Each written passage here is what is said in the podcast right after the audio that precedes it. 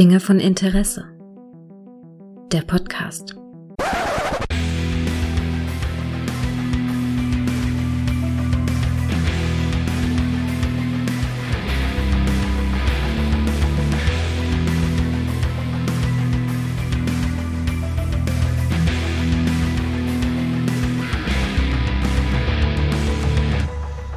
Hallo und herzlich willkommen zu einer neuen Folge von Dinge von Interesse, bei der es heute um einen der Action-Klassiker der 80er Jahre geht. Und ja, wenn man alleine Weihnachten im Hochhaus verbringt, dann ist es doof, wirklich allein zu sein. Und deshalb habe ich mir heute mal einen ganz neuen Gast mit eingeladen, denn den guten Tilo von Antenne Alderan ist hier. Hallo Tilo. Hallo, ich habe schon meine Strümpfe ausgezogen und laufe nackt über den Fußboden. Sehr schön. Ich habe gedacht, du stehst im Polizeiwagen vor der Straße irgendwie und gibst mir so ein paar und Tipps. Donuts. Und isst Donuts. Obwohl, ich habe gehört, das ist ein ganz mieses Klischee. hm. Tilo, mein Gott, wer kennt dich nicht aus Antenne Alderan, Mann. Das ist Star Wars. Ich glaube, da hast du es im Moment doch ein, mit den Star Wars Serien aktuell habt ihr doch ein gutes Brot, oder? Allerdings, ja. ja. Also ich glaube, wir haben so viel Content wie schon lange, lange nicht mehr. Mhm. Äh, seit äh, der Disney-Akquise 2014 hat sich ja eine Menge getan. Ja. Wir haben eine sehr kontrovers diskutierte Sequel-Trilogie bekommen und wir haben natürlich auch die großartig von der Fangemeinde aufgenommene Mando-Serie mhm. äh, erhalten und wir sind natürlich jetzt alle ganz heiß drauf, was dann im Mai passieren wird, wenn Obi-Wan Kenobi in Form von Ewan McGregor wieder über die kleine Leinwand stapft. Ja, ich habe da eine Trailer-Analyse witzigerweise kurz vorher noch gehört und so. Ja, ich bin auch, ah, bin auch sehr, sehr gespannt drauf. Weißt du, obwohl die letzten Jahre mir so ein bisschen gezeigt haben, dass Star Wars auch sehr gut ohne Jedis funktioniert. Ja. ja. Ich sag's dir mal unter uns. Ich finde Rogue One ist der beste Star Wars-Film der letzten Jahre gewesen. ja, da äh, stapfe ich direkt mit in deine Fußstapfen, weil das sehe ich nämlich auch so. Und das will was heißen, oder? Obwohl da auch Darth Vader vorkommt. Ja, ja, ja, aber das ist tatsächlich, und er wirkt so unglaublich aus der Zeit gefallen in diesem Film, oder? Ja, ich weiß ja. nicht, er, so wie nachträglich reingepropelt, damit wir ihn noch im Trailer haben können, irgendwie so ein bisschen. Ja, vor allen Dingen das Interessante ist ja, wie, wie agil und aggressiv und brutal er in Rogue One agiert. Ja. Und ungefähr eine gefühlte halbe Stunde später, in Episode 4, äh, zeigt er doch schon deutliche Verschleißerscheinungen. das ist, ach, weißt du, ich glaube, der ist einfach, der hat sich irgendwie irgendwo verrenkt im Finale von Rogue One, als er die ganzen Wachen in dem, genau. in dem Gang hin und her geworfen hat, weißt du? Richtig. Das wird, er hat jetzt Rücken. Das erklärt die Atmung, weißt du? Mhm. Ach, ja, ja, ja. Naja, aber neben Star Wars gibt es ja noch andere große Filmreihen. Und äh, wir haben ja mal. Echt? Ja, ja, ja, ich, ich hörte das. Ne, ich hörte das. Und ich hörte, wir haben uns darüber unterhalten, bei welchen Film wir mal quatschen konnten. Und da könnten, und da sind wir, nachdem ich versucht habe, dich auf Fanboys zu bequatschen, und ähm, hm. kamst du ja mit dem Vorschlag über Die Hard oder Stirb langsam aus dem Jahr 88 zu reden. Ähm, ein Film, der als der Weihnachtsfilm aller Zeiten gilt. Na, eigentlich als einer der Actionfilme aller Zeiten. Und Oder beides, wer weiß wer das weiß schon? das schon. Und die Frage ist, wieso stirb langsam, Tilo? Ähm, ich würde sagen, es gibt Filme, die einen in seinem persönlichen äh, Leben stark beeinflussen. Mhm. Und Die Hard hat für mich dazugehört, obwohl ich ihn nicht im Kino gesehen habe. Ich war damals nur zarte zwölf Jahre, mhm. also noch weit davon entfernt, äh, mir Filme über, ähm, sagen wir mal, europäische Terroristen im Kino ansehen zu dürfen. Europäische Terroristen. ja. Ähm, da sprechen wir, glaube ich, ne, mhm, äh, gleich noch genauer drüber. Und ähm, naja, dieser, dieser kleine, kleine Tilo hat dann irgendwann so mit zarten 14 Jahren bei der Erstausstrahlung im Fernsehen einen stark gekürzten mhm. Stirb langsam gesehen. Äh, denn damals war es eben tatsächlich noch so, dass selbst wenn die Filme äh, ab 22 Uhr, ne, also FSK 16 irgendwie liefen, ähm, haben die Sender immer noch sehr beherzt Schnitte angesetzt. Das mhm. war in den 80ern halt einfach ja. so oder ja, in den frühen 90ern um die Filme halt zu zeigen, damit die, die Werbesponsoren nicht vergrätzt würden mhm. oder irgendwelche Eltern, die per Zufall mal eingeschaltet haben. Mhm. Naja, und wie das dann eben immer so war, ähm, das ist ja auch wie so eine Art Mutprobe, ne? wer, wer guckt sich die krassesten Filme an und spricht dann am nächsten Tag im Schulhof darüber. Und ich habe halt diesen Film gesehen und der hat mich halt irgendwie komplett weggeblasen. Mhm. mhm. Ähm, der war halt so, ein, natürlich ein Kind seiner Zeit, aber auf der anderen Seite war er auch so wahnsinnig modern, der war so ultra dynamisch, was die Bildsprache angeht. Ähm, wir hatten Witz, wir hatten knallharte Action äh, und wir hatten einen Bruce Willis, mhm. den wir bis dahin irgendwie nur so als, naja, sagen wir mal, Komödianten äh, vom, von äh, Moonlighting irgendwie im Fernsehen kannten. Das Model und der Schnüffler, wie die Serie auf Deutsch das heißt. Das Model und der Schnüffler. Kannst du dich noch erinnern? Hast du die Serie geguckt? Ja, habe ich tatsächlich. Erinnerst du dich noch an diese eine Folge, die sie abgebrochen haben mittendrin, weil sie das Drehbuch nicht fertig hatten? Weil die ist 88 entstanden, als die Autoren äh, 22 Wochen gestreikt haben und dann ist das Drehbuch für die Folge nicht fertig äh, geschrieben worden und die haben dann mittendrin abgebrochen. Der Regisseur kam, also erzählt, wie die Story so grob hätte zu Ende gehen sollen und den Rest der Folge singt der Cast Lieder finde ich bis heute eine der brillantesten Arten, um 44 Minuten voll zu kriegen. Weißt das du? Stimmt. Ja. Da siehst du mal, mhm. was, was, für kreative Höhenflüge sozusagen ein, ein Streik der Autoren zur Folge haben kann. Ja, ja, definitiv, definitiv. Ja, ich habe den Film erst tatsächlich in der anderen Reihenfolge gesehen und ich habe erst ähm, den dritten Teil gesehen. Kann ich mich also so. Ach, ich habe okay. tatsächlich. Äh, Im Kino oder? Nee, äh, Ki nee, Kino nicht, sondern irgendwo auch im Heimkino halt mit Faller, Videothek und so. Oder vielleicht auch Kumpels, das kann auch, das könnte auch sein. Auf jeden Fall bin ich ziemlich sicher, dass ich den Film als zweites gesehen habe und mich doch gewundert habe, wieso er auf einmal mehr Haare hat. Ja, der gute Bruce Willis, halt so Mitte der 90er wird das gewesen sein. Also ja. 14, 15 mhm. so in dem Dreh werde werd ich gewesen sein. Und da habe ich auf jeden Fall den, ähm, den äh, Film mit, dem, mit Samuel L. Jackson, war das, weißt du, der Film aus mit dem Typen aus Pulp Fiction. Den habe ich zuerst gesehen und dann kam tatsächlich der und äh, damit habe ich ja auch eigentlich schon das Beste gesehen von der ganzen Reihe, ne? obwohl der Rest auch so halbwegs okay ist halt. Ne? Ja. Tatsächlich. Aber der, der erste Film. Also zumindest die beiden, hm? die beiden von John McTiernan hast du genossen, ja. sagen wir es so. Genau. Äh, der, der zweite von Reddy Harlan ist ja auch nicht so schlecht. Also ist der ist genau. im Ranking meiner Ansicht nach auch zumindest solide. Ich finde auch den vierten ähm, gut, tatsächlich. Ich mag auch diesen, ja. diesen Internetfilm äh, so ein bisschen mit Kevin Smith, der im Keller irgendwo wohnt bei seiner Mutter und als ja. einziger noch Strom hat.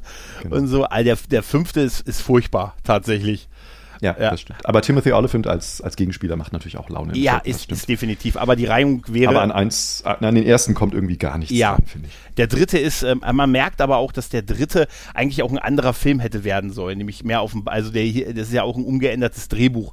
Der sollte ja erst Simon Says heißen und auch von Anfang an eine Buddy-Komödie sein. Und hat man dann daraus gemacht, ja gut, dann hier, wir haben noch für Bruce Willis, der würde gerne noch einen dritten Teil machen und dann machen wir, holen wir den John McClane auch wieder raus. Und, mhm. und der erste ist ja auch so ein Film, der ähm, zu der Zeit war ja Bruce Willis ja auch kein Kinostar, sondern er war halt aus, aus der Fernsehserie Moonlighting bekannt halt ähm, und war auch, glaube ich, der sechste in der Auswahlliste für diese Rolle ja. für John McClane. Und der Film ist davor als zweiter Teil für Phantomkommando mal geschrieben worden.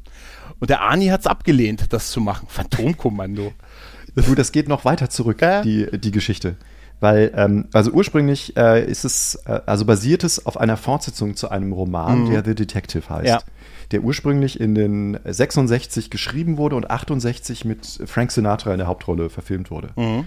Und damals gab es noch solche, ähm, solche Deals mit den großen Stars, äh, dass ihnen Nachfolgeprojekte von einem bestimmten Autoren als erstes angeboten werden müssten. Mhm. Und deswegen wurde, als man aufmerksam wurde auf die Nachfolger von dem Roman The Detective, der nämlich hieß Nothing Lasts Forever, mhm. ähm, von Roderick Thorpe, ähm, musste ihm sozusagen erstmal diese Rolle angeboten werden. Und wenn man sich das jetzt im Nachhinein überlegt, ist das natürlich total absurd. Ja, total. Also einen, einen 60-jährigen Frank Sinatra in der Rolle des John McClane äh, zu sehen, ähm, das, das ist nun wirklich fernab von jeglicher Realität.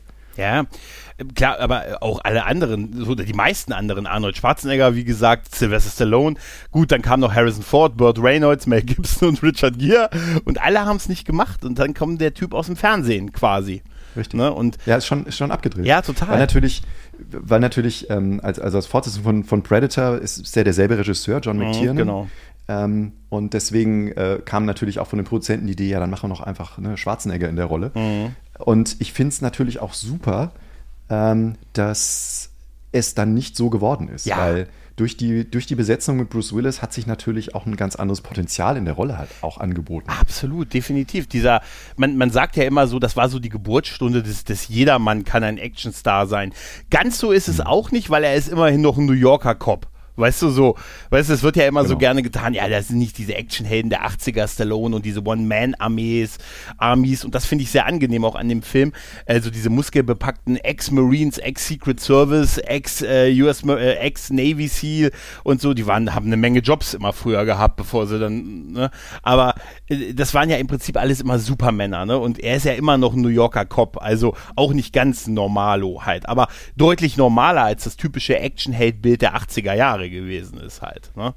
Und genau, weil er ja auch einen Großteil des Films erstmal in eine ganz andere Richtung geht. Ja, erstmal ist er, ja, ja, genau, einmal das, er ist am Anfang erst ein bisschen traurig wegen seiner Beziehung, wie sie verläuft und danach versucht er die Hälfte des Films erstmal Hilfe zu holen.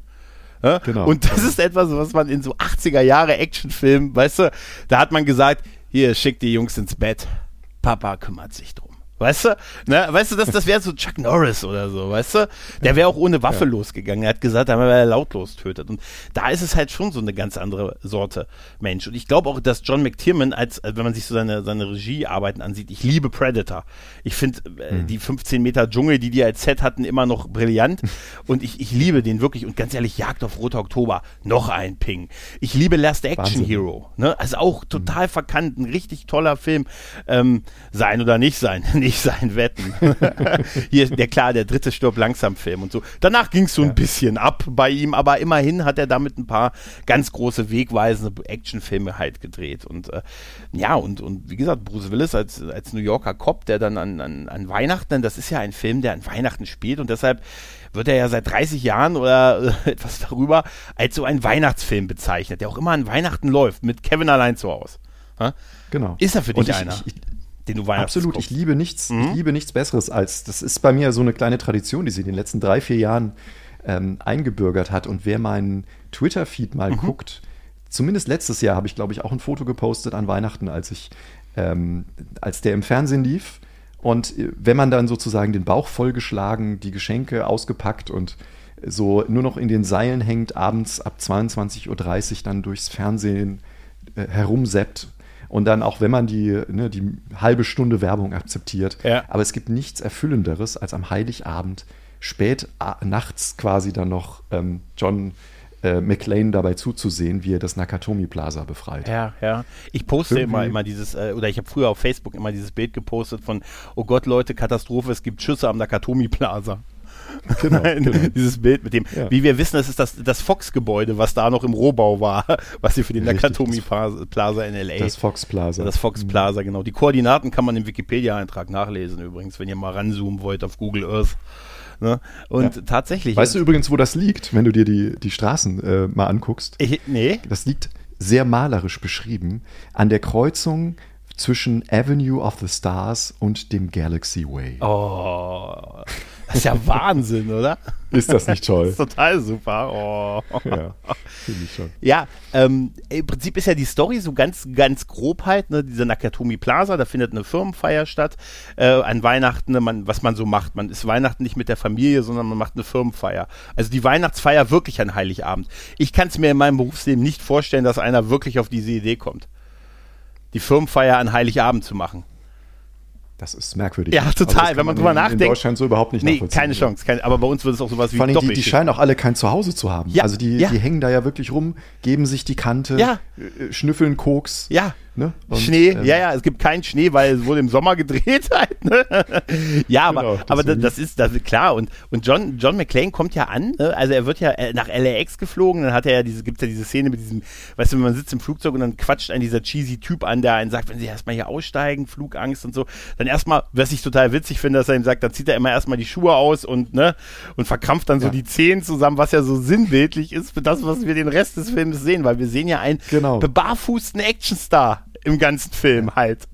Ne? Und das richtig, ist ja, der ist sozusagen äh, auf dem Boden der Tatsachen angekommen. Richtig, so. richtig, richtig. Und da fahren wir ja schon über ihn viel, was so ungewöhnlich auch zu der Zeit ist. Ne? Er ist verheiratet mit der guten Holly, die haben auch gemeinsame Kinder. Sie ist aber vom halben Jahr irgendwie der Karriere wegen nach Los Angeles gezogen, weil sie da total große Karriere hat in der Firma. Was genau diese Firma macht, so richtig, ne? Wird das nicht eruiert. Es ist einfach nur sehr groß viele Deals. Und er ist als, aber er ist ein beinharter New Yorker Cop, der es natürlich nicht einsieht, von, von zu Hause für seine Frau wegzuziehen oder deren Karriere, weil er ist ja bei der Verbrechensbekämpfung noch ein halbes Jahr zurück. Ja? ja.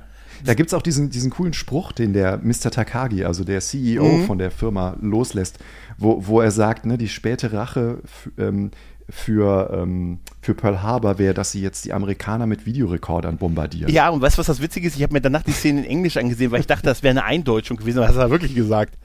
Ja, Was? ja. da, Das ist also absolut. da muss man, da muss man ja übrigens, lustig. übrigens äh, was ganz bei der äh, zu der Besetzung, ne? Also dieses die Besetzung, klar, Bruce Willis ist halt klar der der der Star und sein Gegner ist je nachdem in welcher Version man ihn guckt, entweder Jack oder Hans, ähm, ist ja der großartige Alan Rickman. Ne? Genau, genau. Was, ja. äh, Alan Rickman ist, ich glaube, ist einfach einer, ich bin immer noch traurig, äh, seit er, ich bin seit er tot ist, latent traurig darüber halt, ne? Und nicht, und Mhm, bei Grab das Hammer ist der Mann gut gewesen halt, ne? Nein. Wirklich. Ihr habt ja letztens im, im Retrocast auch so wunderbar äh, Robin Hood besprochen, Mhm. ähm, ne, wo er ja auch den, den Sheriff von Nottingham spielt. Mhm. Und äh, auch wenn er da total over the top ist und nicht immer so, finde ich, die, ne, das richtige Maß hält, hier ist er einfach grandios. Und Mhm. Ja. genauso wie, wie dieser Film halt sowohl für Bruce Willis als auch für Reginald Val Johnson, über den wir vielleicht auch noch mal kurz sprechen sollten, äh, die, die Star-Making äh, Appearance sozusagen geworden ist, ist es natürlich auch für Alan Rickman. Weil der Alan Rickman kam zu dem Zeitpunkt halt vom Theater. Der, äh, ne, also der Casting Director von Die Hard hat ihn damals am Broadway gesehen in einer ähm, Aufführung von, ähm. Gefährliche Ah, Liebschaften. ich dachte mal von Mäusen ja und Menschen. Das, ich höre immer von Mäusen und Menschen. Wenn einer sagt, er war beim Theater, höre ich immer von Mäusen und Nee, Menschen. nee. Also äh, ne, Gefährliche Liebschaften Okay. ist ja auch mehrfach verfilmt worden und er hat quasi die Rolle, die John Malkovich in einer der Verfilmungen gespielt hat, hat er äh, quasi on stage live performt. Und ähm, ja, das war sozusagen dann der Beginn einer, einer äh, mittelgroßen Karriere, würde ich mal sagen, Ja. weil er ist ja dann auch als Severus Snape in den Harry Potter Filmen noch, äh, noch legendärer vielleicht. Ja, und Dogma und wie gesagt Galaxy Quest, also ganz, ganz, Genau, ganz, ganz genau. viel, ganz, ganz toll. Er war der Metatron-Mann, die einzig wahre Stimme Gottes. Der Mann, der nicht darüber hinweggekommen ist, wenn es nicht im Schalten-Hesten-Film ist, kennt man es nicht.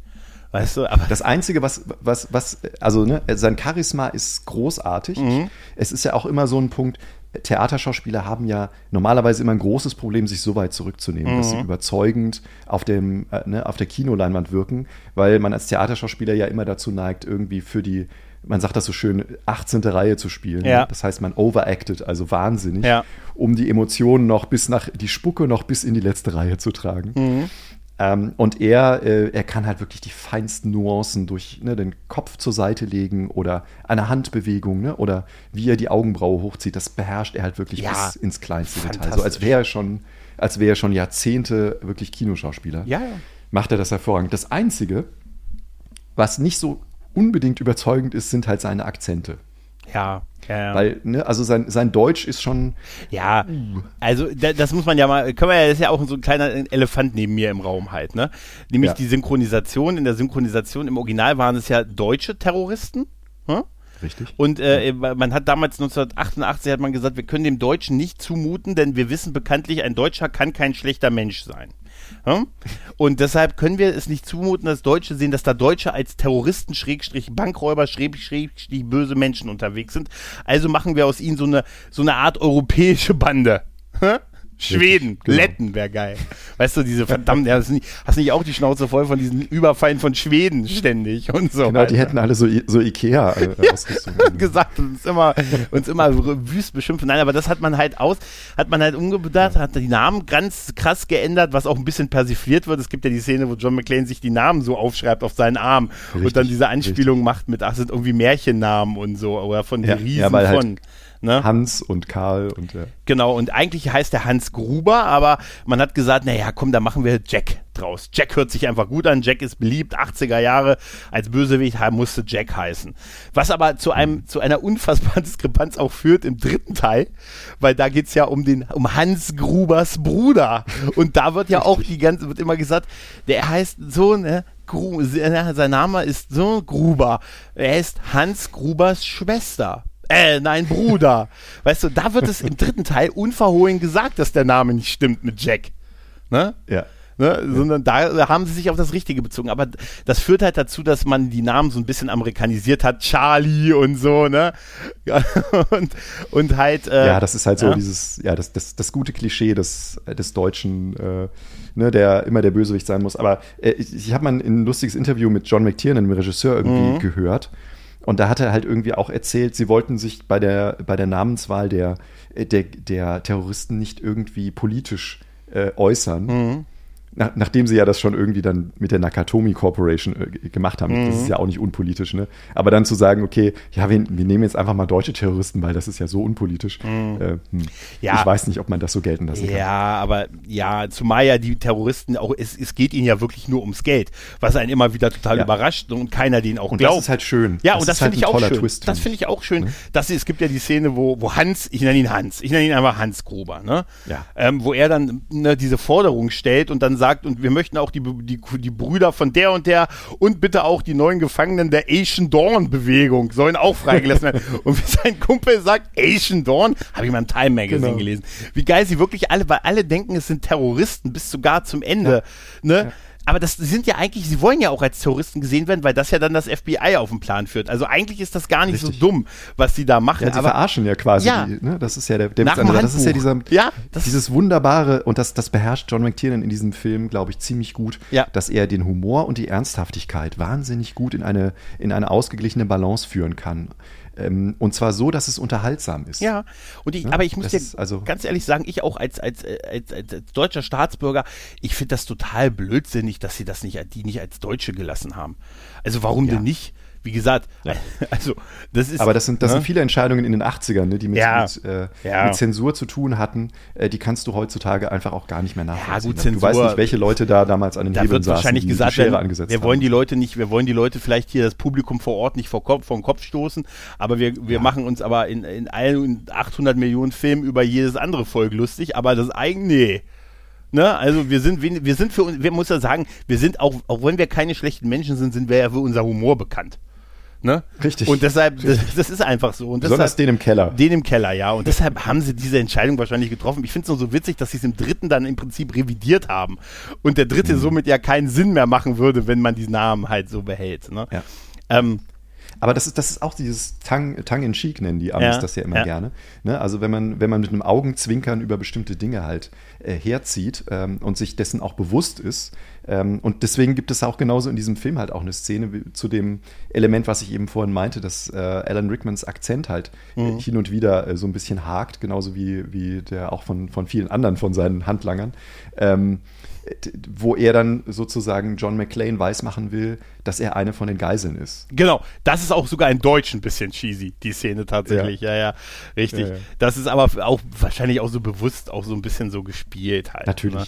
Er wird dann auch immer so, ne, er hat dann auch mal so einen Wahnsinnsschatten, der hinter ihm an die Wand fällt, mhm. sodass du auch genau denkst, Mensch, John, also wenn dir jetzt nicht auffällt, dass das irgendwie äh, ein zwielichtiger Kerl ist, dann hast du irgendwie die letzten 50 Jahre mhm. doch kein Fernsehen geguckt, obwohl dir das immer angetragen wird. Ja.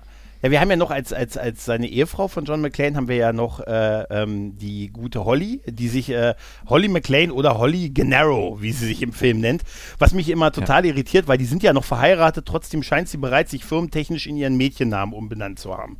Obwohl die beiden ja. noch verheiratet sind. Also so habe ich es zumindest verstanden, dass sie noch nicht geschieden sind. Sie sind, es Richtig. läuft nicht gut, Sie haben sich sechs Monate, getrennt. sie leben getrennt, aber sind noch nicht geschieden. Sie ist halt offensichtlich zu ihrem Mädchennamen zurückgegangen und ähm, äh, zu hier Bonnie, äh, hier Bonnie, wie heißt sie? Bonnie Bedalli irgendwie? Bedelia. Ja, Bedelia, oh Bedelia, Gott sei Dank. Ja, ne, ist halt auch so.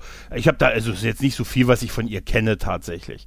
Ne? Von nee. wem ich was kenne, ist Reginald Val Johnson, der Sergeant A. Powell spielt und das ist natürlich der Mann, der sich zehn Jahre mit Steve Urkel rumgeschlagen hat in alle unter einem Dach.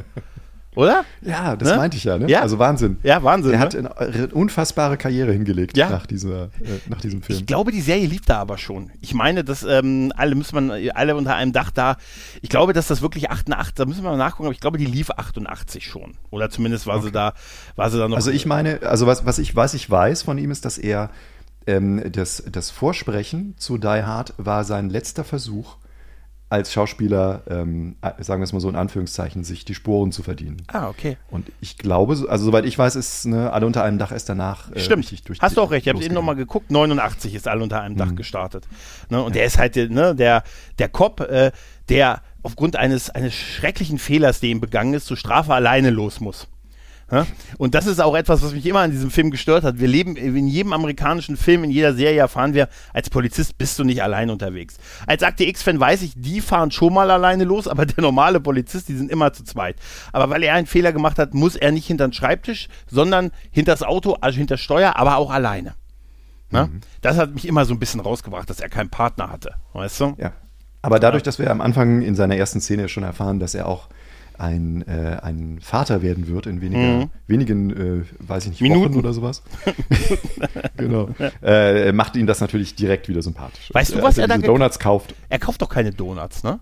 Kauft er, ich glaube Ich meine nicht, äh, dann, äh, der Typ oder sagt, Twinkies. Ey, ich glaube, er kauft Twinkies und der, der Typ ja. sagt, wieso? Ich dachte, Cops kaufen immer Donuts und dann sagen, das genau. für meine Frau, sagt er. Richtig, und dann will er die Tüte haben und wir wissen alle, dass es nicht für seine Frau ist, oder? Ist aber auch völlig Natürlich. okay. Twinkies sind ja. doch total in Ordnung. Aber das sind so die, die, dann sind noch sehr viele andere dabei, die man auch hier so kennt, ne? Hier so, hier Clarence Gilliard kennt man, hier Robert Darby kennt man, wer, der, jeder Profiler-Fan der 90er kennt Robert Darby halt, ja, oder James Bond-Fan. James Bond-Fan, klar. Wie komme ich denn da? Komme ich, siehst du, ich komme eher auf also, Profiler als auf James Bond. Bond. Franz Sanchez. Franz, ein Same. Ist auch so ein toller Name, Franz oder? Chances. Ja, Cesaro Cesaro. Weißt du? übrigens, übrigens, äh, ne, äh, Big, äh, Big Johnson, äh, wie er heißt im ja, Film. Ähm, ja. Auch er hat eine Verbindung äh, zu Frank Sinatra. Er also, ist nämlich einer der, einer der letzten Crooner, die tatsächlich auch noch äh, live auftreten in seinem äh, gesteigerten Alter von über 70 mhm. und äh, das alte American Songbook äh, singen ah. in Las Vegas äh, etc. Ich dachte, der wäre sein letzter Bodyguard gewesen, ja. ja, der spielt äh, Special Agent Johnson, der mit Agent Johnson zusammen unterwegs ist. Diese Namensdoppelung genau. fand ich, ehrlich gesagt, finde ich, dass der Witz irgendwie ganz gut funktioniert, tatsächlich. Ja. Diese beiden FBI-Agenten, hallo, ich bin Agent Johnson, der andere ich brauche den Hubschrauber und so. Genau. Hey, sie heißen gleich, sind sie, wir sind kleine Brüder. Nein, das ist. Genau, vor, allen Dingen, weil, weil der ähm, äh, andere mal, der, ja. Der andere, also der Little Johnson, wie mhm. er so schön heißt, äh, der sagt dann, nee, wir sind nicht verwandt. Das ist voll super, ne? Das ist voll super. Ja, ja. Was mich immer rausbringt, ist auch hier äh, Argyle, das ist ja dieser Chauffeur, der geschickt wird mit dieser Limousine, der eigentlich nur die. Aufgabe hat, John am Flughafen abzuholen, dann in den, und dann den Rest des Films eigentlich in der Tiefgarage des Nakatomi Plazas wartet. Und jedes mhm. Mal, wenn ich die Szenen mit ihm sehe, ne, das ist ja auch dieser Bär, der dann auf dem Rücksitz sitzt, den, für sein, den John für seine Kinder mitgebracht hat. Und der Typ ist ja eigentlich, Argyle ist ja so ein bisschen im Party-Modus, da muss ich immer an Hot Shots 2 denken. Weißt du? Ich habe auch geguckt, ob es derselbe Schauspieler ist, ist er aber nicht, tatsächlich. Mhm. Ne? Ja, und ja, aber der ist ja sozusagen, der ist ja wie, wie eine Rahmenfigur, die sozusagen ja. immer dazu beiträgt, dass, ähm, dass man immer weiß, was gerade irgendwie vor dem Gebäude abgeht. Genau. Ja, so die Verbindung, da gibt es ja einige. Einige der Figuren, die da so sind.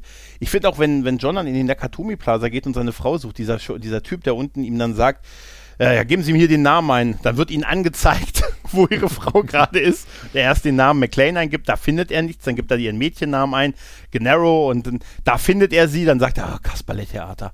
Na, also so, ja, so, gleich so, weißt du, so ein, so ein 80er-Jahre-Macho-Typ. Weißt du, ist er da noch sehr halt, ne? Da kommt damit nicht Klarheit, ne? Und da, aber was ich immer irre finde, dass ihm angezeigt wird, wo sie ist auf diesem Terminal.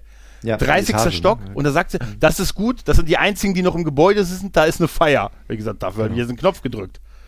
Ne?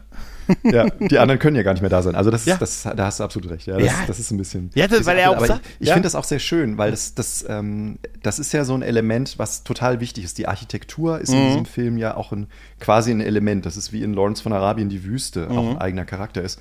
So ist dieses Fox Plaza oder das Nakatomi Plaza, wie es eben heißt, ähm, ist auch quasi ein, ein, eigenes Element. Und jede Etage, und deswegen nennen die halt auch immer, ne, diese 30., äh, 31., diese, genau. Genau, das kommt immer so häufig vor. Mhm. Jede Etage kriegt ja dann auch eine eigene, ein eigenes Lighting, ne, eine eigene ja. Äh, Charakter dadurch, dass, ähm, also beispielsweise in dieser Etage, wo eben diese Weihnachtsfeier ist, ne, das ist ja so eine, eine ganz äh, lustige Mischung halt aus dieser Frank Lloyd Wright ähm, amerikanischen Ästhetik, also mit dem Wasserfall. Ne? Das ist ja so mm, dieses, mm. dieses legendäre Haus, was er da gebaut hat in, in Pennsylvania, ne? was da quasi über dem Wasserfall hängt. Das wird sozusagen dort integriert in diese, in die Architektur. Dann gibt es aber halt auch die, ähm, diese Ando, also so eine ganz traditionelle ähm, moderne äh, Architekturästhetik aus Japan, die sich mhm. dort wiederfindet, in diesen betonartigen ähm, äh, Elementen, die man äh, zur, zur Gestaltung an den Wänden sieht, ne, mit so Schalltafeln und mhm. diesem Sichtbeton etc.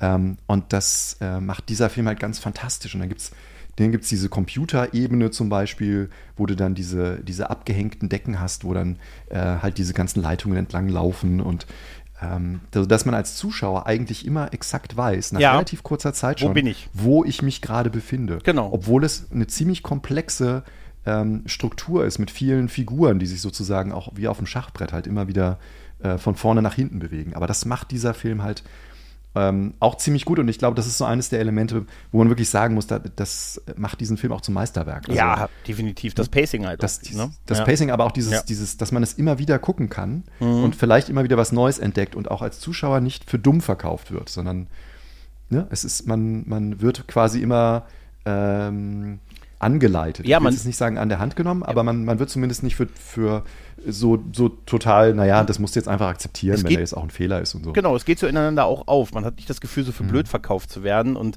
äh, alles hat, vieles hat so später so eine Bedeutung, ne? wenn, wenn, wenn John da oben dann ankommt und dann ist der Mr. hier, der, der CEO, Mr. Ta Takagi, ne, der ihn dann noch in, ne, und ihm dann noch vorschwärmt, ah, seine, ihre Frau, die ist ja total toll und hier ist die wichtigste, wichtigste Mitarbeiterin neben mir. Sie wird ja irgendwie so gar als Co-CEO irgendwie bezeichnet. Sie ist aber gerade ein paar Kopien machen, da muss ich immer lachen.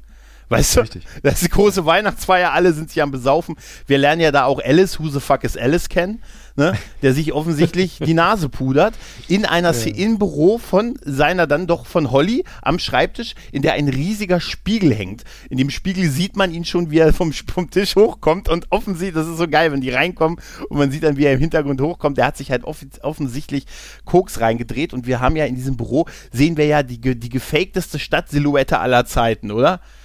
Da weiß ich immer nicht, ob das die Aussicht sein soll oder ein Bild. Weißt du? Ja, aber das ist halt so. Also die sind, da sind ja auch ziemlich stolz drauf, ne? Ja. Bei, bei, Fox. Also die behaupten ja auch irgendwie, dass sie Teile davon immer noch wiederverwenden für irgendwelche Fernsehproduktionen. Ja. Das ist halt so ein 118 Meter breites Panorama gewesen, was sie eben äh, teilweise halbtransparent mit, mit Lichtern gestaltet haben, ne, von diesem Sonnenuntergang. Und deswegen in den, kommen in dem Film halt auch sehr, sehr viele Weitwinkelobjektive zum Einsatz mit einer ganz kurzen ähm, äh, also mit einer weit offenen Blende, sodass mhm. du einen ganz kleinen Schärfebereich hast. Ja. Weil sobald du zu viel Schärfe im Bild hättest, würdest du halt tatsächlich sehen oder noch stärker sehen, dass es äh, einfach alles am, an einem Set gedreht wurde. Ja, aber in dem, bei, bei dem Bild, bei dem Panorama ist halt dieses absurde Rot vom Himmel, sieht mhm. halt so unecht aus. Es sieht halt ja. aus wie so ein, Traum, ein Traumbild von einer Sonne, einem ja. Sonnenuntergang und passt nicht so ganz zu dem. Die kommen ja schon im Dunkeln fast an halt, ne? Und deshalb ja. sieht es halt sehr nach Filmset an der Stelle aus, aber nach natürlich einem mächtigen Filmset. Was ich aber schön finde, sind so diese kleinen Momente auch der, der, wo wir was über dieses Familienleben erfahren. Die Kinder, die dann noch bei Mami zu Hause anrufen, sie macht halt Karriere Karriere und ist Weihnachten dann mal lieber in der Firmenfeier. An Heiligabend, ich sage es immer wieder, an Heiligabend ist sie dann bei, in der Firmenfeier bei, und muss Alice abhalten, eine Nase Koks auf ihrem Schreibtisch ja. ziehen. Ihre das, Kinder das sind bei der Nanny. Ja. Ne? Aber das Interessante ist ja auch, dass sie, dass sie, ne, als sie anruft, fragt sie ja die Nanny auch, ähm, hat Mr. McLean angerufen. Ja, und also daran siehst du schon, ne, ja. dass, äh, dass da irgendwo was nicht mehr ganz so astrein zwischen denen läuft. Aber auf dem Familienbild ist ja noch drauf, was sie in ihrem richtig. Büro stehen hat, ne? Genau, genau. Ne? Das ist äh, ja. ja. auch das erste aneinander begegnen ne, im Büro dann halt, ne? John erklärt ja das gleich bei Alice mit den, der ist ja sofort unsympathisch, ne? ne? Ja. Er ist ja nicht, nicht nur, weil er damals Peter Wenkman fast den Verbannungscontainer kaputt gemacht hat, ne? Sondern Nein, aber ganz ehrlich, der ist halt mega unsympathisch, Alice, ne? So der Karriere 80er Jahre Yuppie, weißt du? Direkt vom Wall Street Set. Ja, also ja. toll besetzt. Ja. Das muss man auch äh, John McTiernan immer wieder äh, an, hoch anrechnen. Der hat ein wahnsinniges, tolles Gespür für Gesichter ja. äh, und, und für dieses, gut, am Ende ist es ein Typecasting, ja. aber er, er findet halt Leute, die wirklich diese Rolle dann auch so ausfüllen, dass sie natürlich, also er nennt es dann über, überhöhten äh, Realismus, mhm. ähm, ne, die das halt dann äh, perfekt einfach auch erfüllen. Mhm. Und das macht er. Und es kommt natürlich auch die Rolex hier schon vor, die ja dann ja. am Ende des Films äh, auch ja. eine große lebensrettende Bedeutung hat ja, ähm, für die gute Holly. Also das, ne, das, da, und das muss man auch wieder den, den Drehbuchautoren zugutehalten. Hier, an diesem Film ist wirklich keine Szene und kein Moment, der der, wo man sagen würde, das ist Fett, das kann man noch abschneiden, das ja. ist überflüssig. Ja, also. Ne, ja. das es, ist, ähm, hervorragend gemacht für so einen, so einen Hollywood-Blockbuster. Ja, es passt halt auch. Und es sind auch so viele Sachen, die auch, wo ich sage, das könnte mir auch passieren, dass er die Schuhe auszieht, weil er diesen Teppichboden auf der Toilette ausprobieren will. ja. Weißt du, das ist ja eigentlich total absurd, aber die Erklärung, warum er da die Schuhe halt nicht anhat, halt, ne? Und dann auch der erste Auftritt halt der Terroristen, die dann da eingreifen und hart, gleich hart zuschlagen, dann mit dem Fahrstuhl hochfahren und dann halt so quasi im wahrsten Sinne des Wortes die Party crashen und so halt, ne? Und das ist alles, äh, das ist einfach, es ist von Anfang an, werden die halt, halt absolut als eine Bedrohung wahrgenommen halt. Ne? Also als ja, eine echte Bedrohung aber das, halt. Ne? Das, das Coole ist halt auch, dass sie im Vergleich zu den meisten anderen Terroristen, wie sie im 80er Jahre Kino dargestellt wurden bis zu dem Zeitpunkt, den kompletten Gegenentwurf sind. Denn mhm. der äh, John McTiernan meinte, die müssen alle wie europäische Models aussehen. Das tun sie. Und, und sie müssen einen wahnsinnigen Sinn für, ähm, für Fashion, also für, für Kleidung haben. Und die, auch wenn sie nur eine Rollkragenpullis anhaben oder so, es muss alles immer aussehen, ne, als wäre es halt irgendwie hand, handgenäht oder ja, es ist, kein, es ist keine Einheitskleidung auf jeden Fall, die ja. die anhaben. Ne? Ja. Aber das ist alles so sehr geil gemacht, ne? auch so mit dem Computer-Nerd, der dann halt dieses Sicherheitssystem hacken soll. Und man weiß ja am Anfang gar nicht, was sie wollen. Sie wollen ja von diesem, von Mr. Takagi, den sie ja dann irgendwie von ihm wollen sie ja diesen Code haben. Aber dann ist ihnen das dann doch nicht wichtig genug, dass sie ihn nicht einfach so relativ schnell erschießen, als er nicht will halt, ne, wo man sagt, halt, du wärst doch besser, den erstmal noch mal ein bisschen, kann man da nicht mal zwischenfoltern oder irgendwie sowas? Weißt du? Hör mal, was ist das für eine Szene? Ja. Als ich die, als, ja. ich zum, äh, ne, als der, der kleine, unbeleckte 14-jährige Tilo ja. die zum ersten Mal auf Video gesehen hat, ähm, da bin ich fast vom Stuhl gefallen, weil ich habe gedacht, das kann doch nicht sein, die können doch jetzt nicht diesen lieben, netten ja. äh, Mr., Mr. Takagi da irgendwie einfach mal eben so ins Jenseits befördern. Und, dann, ähm, und dann, dann, dann, siehst du halt irgendwie da die zerplatzte Tomate an der Tür. Ja. Und dann, dann weißt du aber, was Sache ist, ne? Dann weißt du, ja, einmal von, das. Ne? Einmal das. Ne, genau das. Du weißt, dass was Sache ist, dass die es ernst meinen. Aber man denkt erstmal, wie blöd sind die denn? Das ist ja wahrscheinlich, weil der, der Computertyp sagt ja, da sind sieben Sicherheitssysteme. Ne? Äh, mhm. Äh, es geht, die sagen ja relativ schnell, sie wollen in diesen Tresor ran, sie wollen an dieses, an diese absurde Summe ran von, ich glaube, 640 Millionen Dollar, die da irgendwie drin schlummern in Anleihen irgendwie, ne, in diesen Verschreibungen da, ne?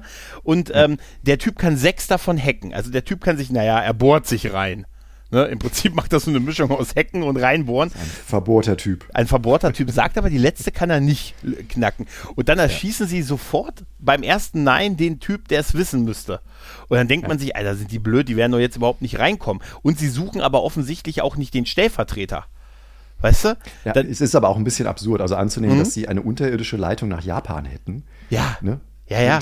ja, ja. Wo sie dann täglich irgendwie diese Codes austauschen. Das ist schon. Hm, naja. naja, gut, aber man kann ja auch sagen, wenn die mitkriegen in Japan, dass deren Zentrale in da, da ähm, da äh, gerade unter Geiselnahme ist, dass sie dann bei sich zu Hause irgendwie, na gut, ist alles ja. noch so ein bisschen früh Internet eigentlich. Genau. Stimmt, ja, das stimmt. Das vergesse ich dann tatsächlich immer, dass man ja. so, da ist nicht einfach, da ist noch jemand draußen mit einer Diskette, wir sollen die mal kurz einlegen und F5 drücken. Richtig. Nee, lass das mal. fünf ein Viertel. Fünf ja, ein tu, Viertel. Tu's nicht, ist eine Falle. nee, gesagt, nee, was? Und das ist so ein bisschen, aber ich habe mich damals auch immer schon gefragt, warum die das machen, den, den einzigen Typen mal schießen, dann nicht, nicht nach einem Stellvertreter suchen, obwohl sie, obwohl ihm doch gesagt wird, an der letzten, ah, das letzte mhm. können wir nicht hacken. Ne? Und das ist ja diese Auflösung dann, dass diese ganze, dass sie wie Terroristen auch wirken wollen, weil die Frage ist, sie sind ja trotzdem Terroristen. Es geht ihnen ja nur um, naja, es geht ihnen nur um Geld, nicht um ein politisches Ziel. Ja, das, aber das ist ja dieses brillante Ding. Ja. Also, dass sie, ne, dass sie eigentlich einen terroristischen Hintergrund haben, ja. den aber jetzt quasi nur sozusagen als Fassade nutzen, um mal was anderes zu machen, nämlich an Kohle zu kommen. Ja, und das und ist, da, genau das ist eigentlich, ähm, ne, deswegen kann man auch irgendwie, oder äh, würde ich mal sagen, hat man es nicht ganz verstanden, wenn man immer sagt, äh, Die Hard ist sozusagen der Vorgänger für all die Terroristenfilme aus den 90ern dann. Mhm. Ähm, weil die ja selten so intelligent sind, dass sie sich halt dann so einen Twist überlegen. Ja, es ist ja, äh, man sagt ja auch immer, es, genau, genau das ist, es ist so der Vorgänger, so der, der Ein-Mann geht alleine los, der One-Man-Armee, aber ja. die hat es davor aber auch schon gegeben. Alles, was Stallone gemacht hat, alles, was ja, ja, Schwarzenegger gemacht hat, alles, was aber Chuck es wird Norris, ja immer so gesagt. Charles Bronson, also, war ja, war ja, ja, ist, ist so, aber so der normale. Nee, aber weil es, es geht ja dann, ähm, also was ich meinte, es geht quasi um diese, diese Closed Water Situation, also dass genau.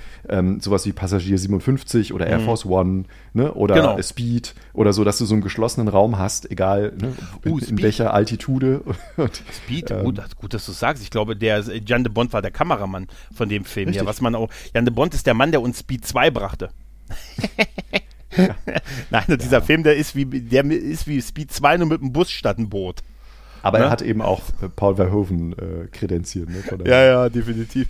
Nein, aber also. das, das ist halt so toll, dass dieser, dass dann im Laufe der Zeit uns als Publikum halt auch klar wird, äh, die wollen ja dann, äh, John McClane ist ja dann, äh, als er, ne, er greift ja erst nicht ein, er lässt ja sogar, er kann ja sogar, er muss ja sogar zusehen, obwohl er eine Waffe hat, wie es sich für einen Kopf gehört, der gerade aus dem Flugzeug steigt, äh, aus New York, ähm, äh, dass, dass, äh, dass äh, Mr. Takagi da getötet wurde und trotzdem greift er nicht ein mit dem Satz, warum habe ich ihm nicht geholfen? Weil die mich dann sofort kalt gemacht haben. Ihm ist das mhm. ja schon bewusst, dass er da in der Unterzahl ist und versucht dann erstmal die ganz, die nächste halbe Stunde Hilfe zu holen und äh, hier einen Feueralarm auszulösen ne, und Sachen durchs Fenster zu schmeißen und ähm, ja. er wird beim Notruf mehrfach nicht ernst genommen. Das finde ich auch total bemerkenswert, ja. wo, der, wo er beim Notruf sagt, ja, ja, haben wir schon zweimal was da, das ist, das ist doch gar nicht, gehen Sie bitte aus der Leitung, das ist für Notrufe. wo er sagt, ja, dann schicken Sie bitte jemanden vorbei, der mich verhaftet.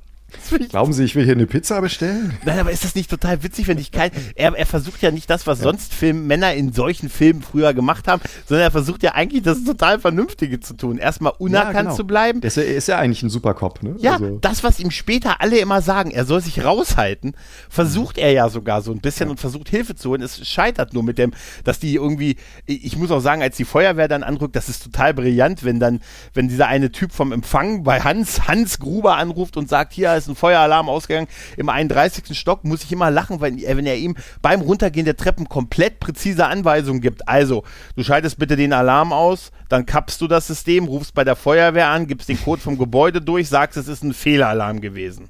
Ne? Mhm. Also, und, das ist also eine komplette, sag mal, das ist, das ist ja ein auditierbarer Prozess, den der Mann hat für die Ge Also der, der Typ ist, die haben halt echt einen Plan dahinter und auch für Eventualitäten und so. Deshalb klappt ja, das ja er, auch. Er soll ja auch, nicht. Das, ja? er soll ja auch als, ab, als absoluter Intellektueller äh, rüberkommen. Mhm. Ja. Und zwar bis zum, äh, na, also bis zur äh, unfassbaren Arroganz. Ja. Ne? Also es ist ja, ja also alles. Ne? Also wenn er, wenn, ja. er, wenn er, wenn er Takagi da im, im Aufzug anguckt und dann sagt, na, äh, du hast, also der, der Anzug ist von bla bla bla aus London. äh, Arafat ist, glaube ich, auch Kunde. Ja, ja. Yasser Arafat, Leute. Das ist, man muss genau. die 80er berücksichtigen. Ne? und das, das, das ist halt dieses Brillante an der Figur. Ne? Also das, ja. ähm, dieses, ähm, dieses Spitzbübige, würde ich fast schon sagen. Ja, ja, ja, was, was, was Alan Rickman ausstrahlt und ähm, was, was äh, dieses sehr düstere Element, wenn man jetzt sagen würde, man würde das straight spielen als, als reine Terroristen, ähm, was diesen Film halt immer noch wahnsinnig unterhaltsam macht. Und das ist ja. auch so ein Punkt, den, den äh, John McTiernan immer wieder oder dem sehr wichtig war, dass auch die Musik das widerspiegelt. Deswegen ja. haben wir ganz, ganz viele total coole äh, Kniffe, die, äh, die da reinspielen, nämlich ähm, was er auch mit Humor meint, ne, sozusagen Joy äh, im Englischen, äh, die ähm, ähm, Freude schöner Götterfunken, also der letzte Satz aus ja, der 9. Sinfonie, so aufgeht, ne? heißt ja. auf Englisch Ode to Joy und ähm, deswegen kommt dieses Thema, also dieses mhm. Hauptthema aus diesem Satz, dö, dö, dö, das kommt immer wieder vor in der Musik kombiniert mit Weihnachtsliedern. Also mhm, ähm, genau. Winter Wonderland kommt ja, vor, ja. Let It Snow, Let It Snow und ja. es kommt ähm, Singing in the Rain kommt auch vor. Ja, richtig. Ah, das und das toll. zeigt halt einfach, dass, ne, dass dieser Film so, so gekonnt auf der Klaviatur der Unterhaltung spielt, mhm. ähm, äh, um uns halt trotz der Bedrohung, die diese Figuren, also insbesondere eben auch ähm, der äh, äh Hans Gruber ausstrahlen, dass wir immer noch äh, als Zuschauer halt ähm, uns auch unterhalten fühlen sollen, weil da ist immer noch so eine, so eine kleine spitzbübische äh, ähm, Humor-Ebene ähm, ja, dabei. Ist, ist es definitiv. Ich, ich kann auch bei vielen Szenen auch immer noch so lachen, wenn die zum Beispiel diese Telefonverbindungen gekappt werden und dieser eine Typ in ganz großer Eile versucht, diese Kabel zu, zu mhm. noch zu verknüpfen, während der andere nicht so lange warten will und über ihm mit einer Kreissäge diese ganzen Dinger durchtrennt.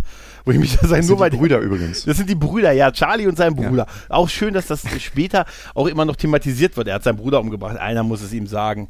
Hol mal Charlie bitte runter. Der sagt, er hat zu tun. Ich muss mal mit ihm reden. Weißt du? Nein, also, das ist großartig. Der eine ist übrigens Balletttänzer gewesen. Ja, ähm, ja. Alexander Godunov, ähm, der mit den etwas längeren äh, Fokuhila-Haaren, mhm. ähm, äh, Karl, äh, der ist tatsächlich ein, äh, ein begnadeter äh, Balletttänzer gewesen, den sie äh, wirklich das aufgrund seines, seines Aussehens von, der, von der Ballettbühne weggecastet haben. Aber das ist ja auch der, der als erstes quasi von, von John quasi getötet wird, der dann im Weihnachtsmann-Aufzug mit dem Fahrstuhl runtergeschickt wird. Ne? Nee, das ist sein Bruder. Das ist, ist Andreas Wisniewski. Das, das, ist Andreas Wisniewski, okay. ja, der in, ähm, der auch in James Bond ähm, Stimmt. mal Stimmt, den, den schickt er runter mit diesem Pullover, ne? Wo er ihn dann genau. in den Fahrstuhl setzt, wo er mit ihm, da habe ich mich auch gefragt, einige, wie einige Cops in dem Film alleine unterwegs sind, sind auch einige Terroristen alleine unterwegs. Was, was ich, das finde ich immer eine ganz eklatante militärische Schwachstelle, Leute alleine loszuschicken. Ja, das ist halt so wie im, im Horrorfilm. Ja, ja, ja, aber dieses, wo ich er ihn dann da. Gleich wieder. Ja, ja, wo er ihn dann auf diese, dieses Ding sitzt, ne? Auf, und, äh, und sagt, Mensch, der hat ja ausgerechnet den Typs mit den kleinsten Füßen, ne?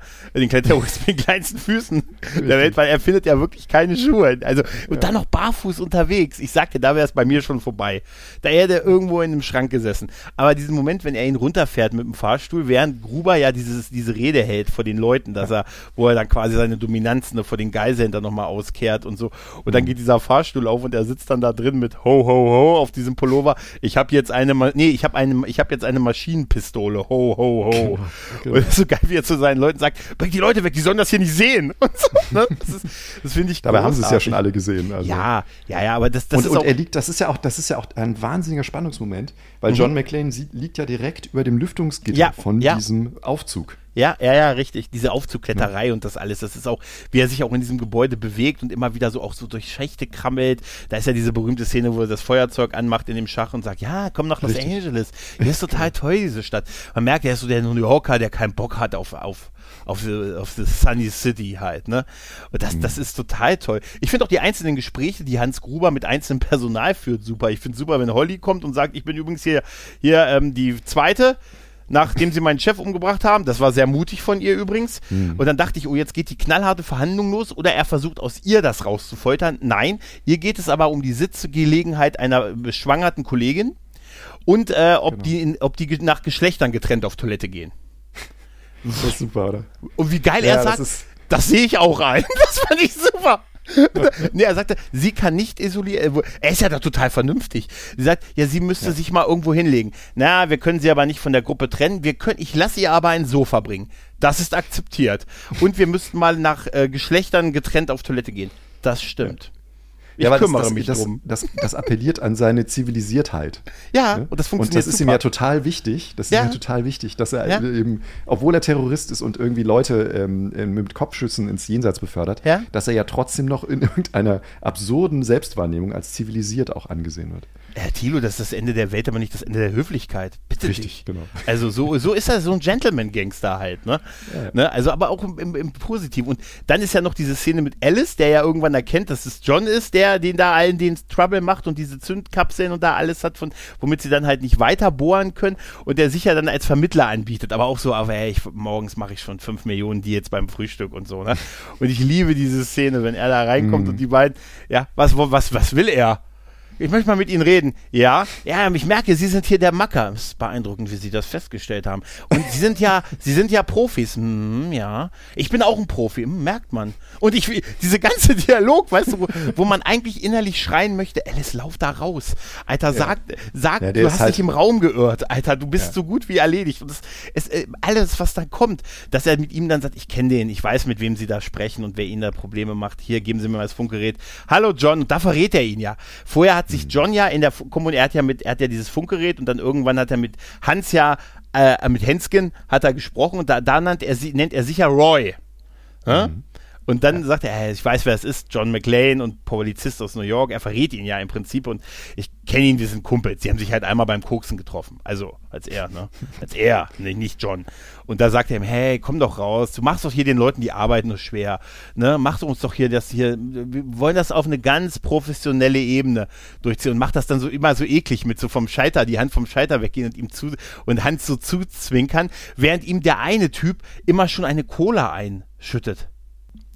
Und weil, äh, diese ganze Sequenz, weißt du, wo, wo Alice dann dieses Gönnerhafte zu ihm macht halt, ne? Und ne, ihn, äh, ihn wirklich dranhängt und das endet ja auch mit seiner Erschießung halt, ne? Mhm. Und das ist so, wirklich so, wie, wie John ihn wirklich anbettelt, ne? Er sagt, dass du, sag, dass du mich nicht kennst, gib zu, dass du mich nicht kennst, ne? Das rettet vielleicht dein Leben und so. Und er hört nicht auf ihn und kriegt die Quittung und wird quasi fast kommentarlos dann erschossen von Hans. Das ist so krass, finde ich. Ja, ja. Da gab es mhm. auch, glaube ich, etliche Diskussionen äh, mit der MPAA, also der Filmbewertungsstelle der Amerikaner, mhm. ähm, wie man diese Gewalt äh, zeigen kann und wie viel man sozusagen in der Unschärfe dann sieht, wenn mhm. die Kamera nochmal um den Sessel herumschwenkt, wo Alice erschossen wurde. Ähm, aber äh, ja, also der gute Hans Gruber ist halt jetzt einen Schritt weiter. Er weiß halt jetzt, wer ähm, wer John McClane ist und ähm, ja, Ja, das sieht da- nicht gut aus. Nee, sieht nicht gut aus. Es ist ja, John hat ja zwischendurch ja noch Kontakt mit seinem, mit dem, mit, mit äh, Paul, ne, also mit äh, Reginald Will Johnson, halt, der seine, der eine Kontrollfahrt ja zum Nakatomi Plaza bekommen hat, ne. Da auch erst, ne, reingeht, sagt, oh, ist alles okay hier und so. Ich finde den Wachmann noch super, der dann weiter Fernsehen guckt und sagt, ne, ja, das ist total super, kommen Sie mal rein, gehen Sie mal drei Schritte, dann geht, sagt er, ist ja alles totenstill, während oben schon die, schon die, ähm, die Schießerei so ein bisschen Ja, stattfindet und da ist ja die Szene, wo er dann unten, ne, der Stuhl, die Leiche auf ihn geworfen wird. Also John schmeißt ja in seiner Verzweiflung dann diese eine Leiche raus, die landet ja aber eben auf dem Auto. Ne, dann schießen ja alle auf ihn und er kann, holt dann Hilfe und dann ist halt die halbe New Yorker Polizei halt vor Ort ne, und, und versucht den, den Pla man versucht ja dann erstmal das, das Plaza zu stürmen, was ich immer irgendwie schon total blödsinnig fand aus der Position raus, weißt du. Auch da muss ich immer lachen, weil es sind so vier Leute, die losgeschickt werden, weißt du, vier Leute und dann sagen die noch, ah, die klassische Zweier-Teams bei der Polizei. Da dachte ich mir, ach ja, Jetzt haben wir die klassischen Zweierteams bei der Polizei, weißt du? Sonst jeder alleine, ne? Aber nee, da haben wir die klassischen Zweierteams. ja, das geht natürlich alles schief und so. Die Polizei ist ja total überfordert und so. Aber diese anbahnende Freundschaft finde ich schon geil zwischen Paul und, und John. Ne, die Ja, das ist ja auch das heimliche Liebespaar in dem Film. Ja, ne? tatsächlich. Also ja, wenn, ja. wenn die sich am Ende das erste Mal dann in Persona treffen, hat man ja fast den Eindruck, dass die emotionale Bindung, die wir als Zuschauer erlebt haben über, den, über diese zwei Stunden, Mhm. die ist tiefer als das, was John McClane irgendwie mit seiner Holly hat in, in Ja, dieser tatsächlich. Situation. Er ist ja auch komplett auf ihn also fixiert dann so. Also er, ne, er hilft ihm ja, er gibt ihm ja so ein bisschen, ein bisschen Information, was draußen passiert ist. Ja, so, Ja.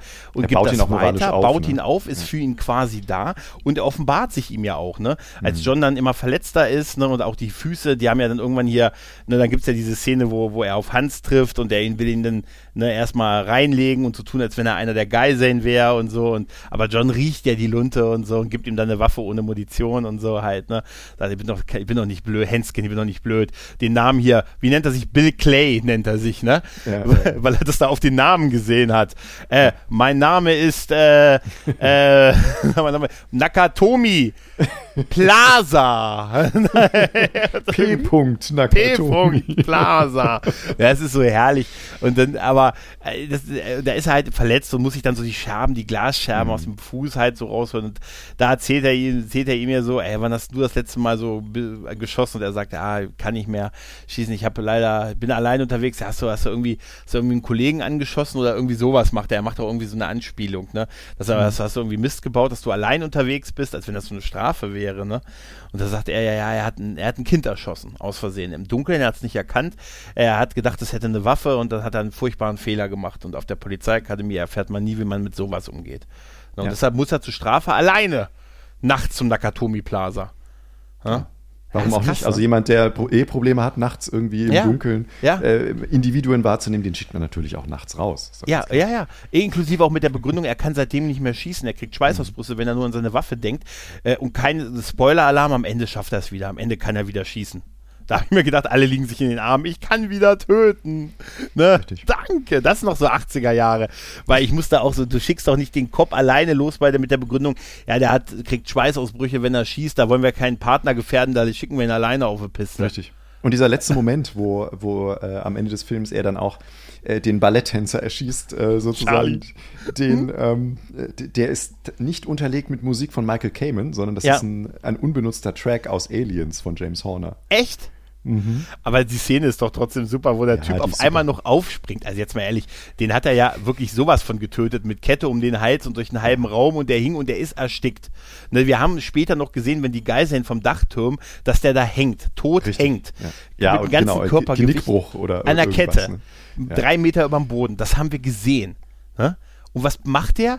Ne? Der steht auf einmal auf. Oh, als alle anderen Polizisten und alle stehen um ihn rum. Er, ho- äh, John schmeißt sich noch auf seine Holly mit letzter Kraft ne? Mhm. und dann wird er aber noch niedergeschossen. Ich meine, da stehen, ich habe gezählt, wie viele Leute im unmittelbaren Umfeld mit Gewehren gestanden haben. Sechs.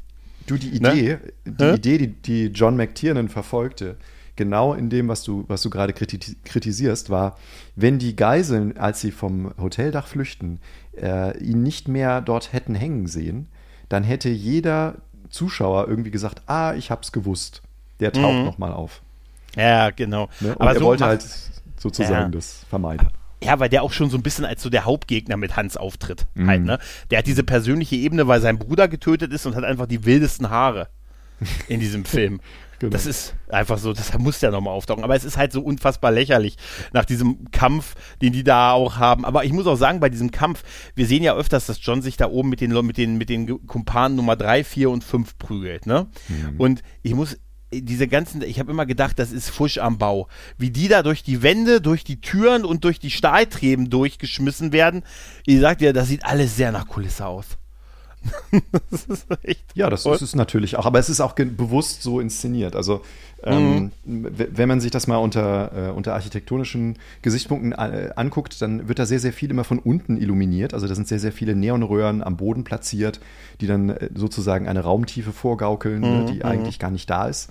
Ähm, und das ist auch, äh, auch so ein Punkt, den du am Anfang schon erwähnt hattest, ne, in Predator, wo sie halt nur ja. so ein paar Quadratmeter Dschungel hatten und den halt immer wieder benutzt haben. Und genauso klug haben sie es halt auch da gelöst. Mhm. Also sie haben relativ enge äh, Sets tatsächlich auch entworfen, die aber immer so gestaltet, dass man sie auch tatsächlich 360 Grad bespielen konnte. Und dadurch brauchst du halt Beleuchtung, die mhm. entweder von oben kommt oder von unten.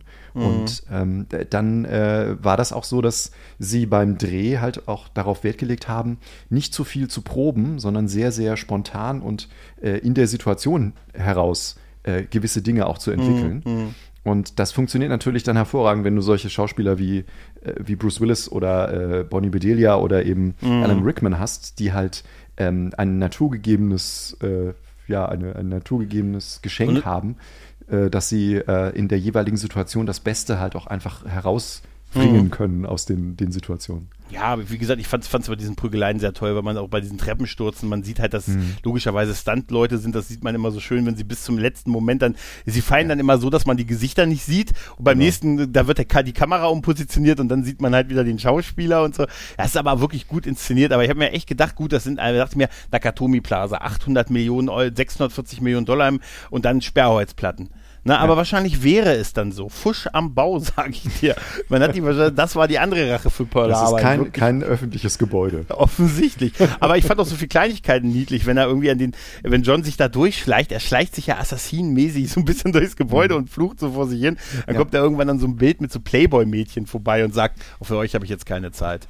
Ja, aber das wird ja wieder aufgegriffen. Ja, weil du ja genau ja. weißt, ne, wenn dieses Foto auftaucht, dann ist er quasi auf der höchsten Ebene, ne, genau. da, wo die Aufzüge enden. Ja, äh, und genau. deswegen läuft er auch dreimal oder sowas in, im Laufe des Films, läuft er auch immer wieder an diesem Poster vorbei, damit ja. der Zuschauer dann auch wieder genau weiß, wo er, ähm, wo er gerade verortet ist. Und, und der, der, Witz an der Sache ist, ne, wir hatten ja, jetzt schon über das, das Fox Plaza auch äh, ab und zu gesprochen, aber sie haben ja zum Beispiel ne, diese Szene, wo der, der Scorpion, also dieser britische Panzer, ähm, da die, die, äh, die Stufen hochfährt und dann hm ähm, explodiert. Ja. Das haben sie ja tatsächlich vor Ort gedreht. Also das haben die wirklich an dem Gebäude gemacht mit mhm. Explosionen. Das ist also, da ist, ist kein Bluescreen, das ist nicht gefaked. Mhm. Ähm, und der Witz an der Sache war, das, das ist ja auch einer der Gründe, weswegen man heutzutage nicht mehr in LA an, an Gebäuden irgendwie drehen darf, ähm, weil nämlich dummerweise, also das Gebäude war zu dem Zeitpunkt, wo sie das, diesen Film gedreht haben, noch nicht fertiggestellt. So, die noch, unteren ja. Etagen und die oberen fünf Etagen oder sowas, die waren halt noch im Rohbau, deswegen konnten die da mehr oder weniger tun, was sie wollten.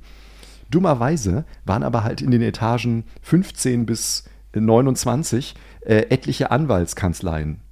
Und die haben dann natürlich angefangen zu klagen. Natürlich. Ähm, Natürlich, sofort. In der Nacht was noch. An, was anderes würde man auch nicht erwarten. Mhm. Und das führte dann sozusagen dazu, dass äh, halt dann irgendwie äh, man heutzutage in LA nicht mehr einfach so auf den Straßen äh, irgendetwas drehen kann. Skandal, ja. jedenfalls keine Explosion von Panzern mehr. Nein, aber das, das ist wirklich alles toll. Auch der ganze Plan ist ja, dass die Polizei damit komplett überfordert ist. Diese ganzen, wir stürmen da rein mit den Sturmtruppen, Sturmtruppen, was, das, was alles so nicht, was alles so schief geht. Ne, und dann, dann kommt ja das FBI, ne, weil Terroristen, da ist das FBI für zuständig. Dann kommen Johnson und Johnson, noch bevor sie irgendwelche äh, Impfungen waren, waren es FBI-Agenten, die beiden, Johnson und Johnson offensichtlich. Leider anscheinend genauso ineffektiv. Tatsächlich wie die, also die beiden sind aber auch wirklich goldig mit dem, sie gehen komplett nach Handbuch vor und das ist ja dieser, dieser Plan, den Hans mit seinem Henskin mit Richtig, seinen Leuten ja. hat. Ne?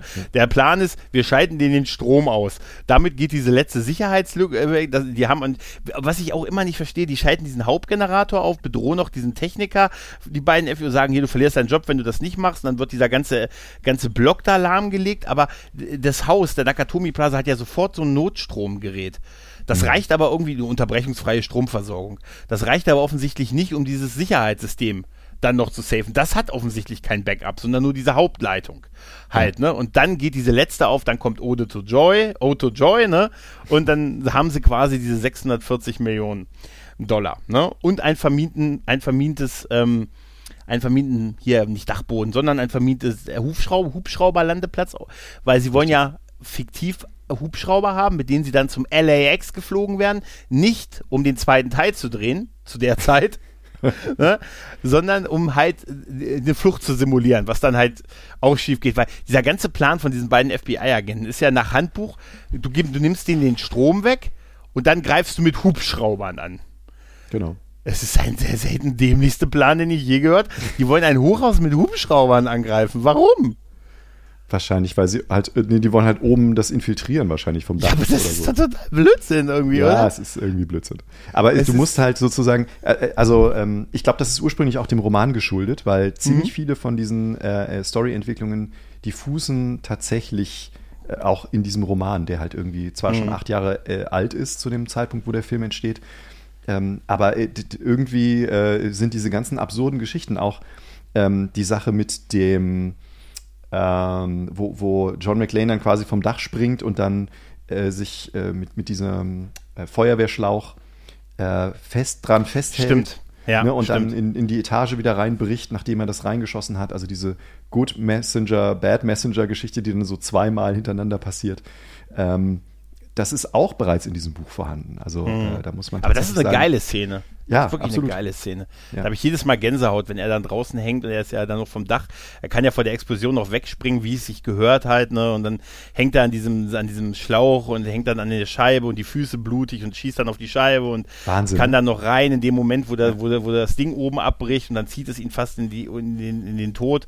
Er kann es noch im letzten Moment durchschneiden. Das ist so fantastisch. Ja. Und dieser Blick von ihm, wo er dann so schwer atmet, ne? Verdammt, dann als Zuschauer auch. Also man muss sich dann mal vorstellen, ne? Äh, früher haben die Leute das ja nicht auf dem Handy geguckt sondern yeah. äh, der, äh, also äh, Die Hard war ja auch einer der Filme, die tatsächlich noch auf 70 Millimeter aufgeblasen wurden. Mhm. Äh, das heißt, ähm, ne, das ist also quasi, was man heutzutage als IMAX oder sowas Erfahrung äh, haben würde. Das wurde dann eben auf riesigen Leinwänden gezeigt.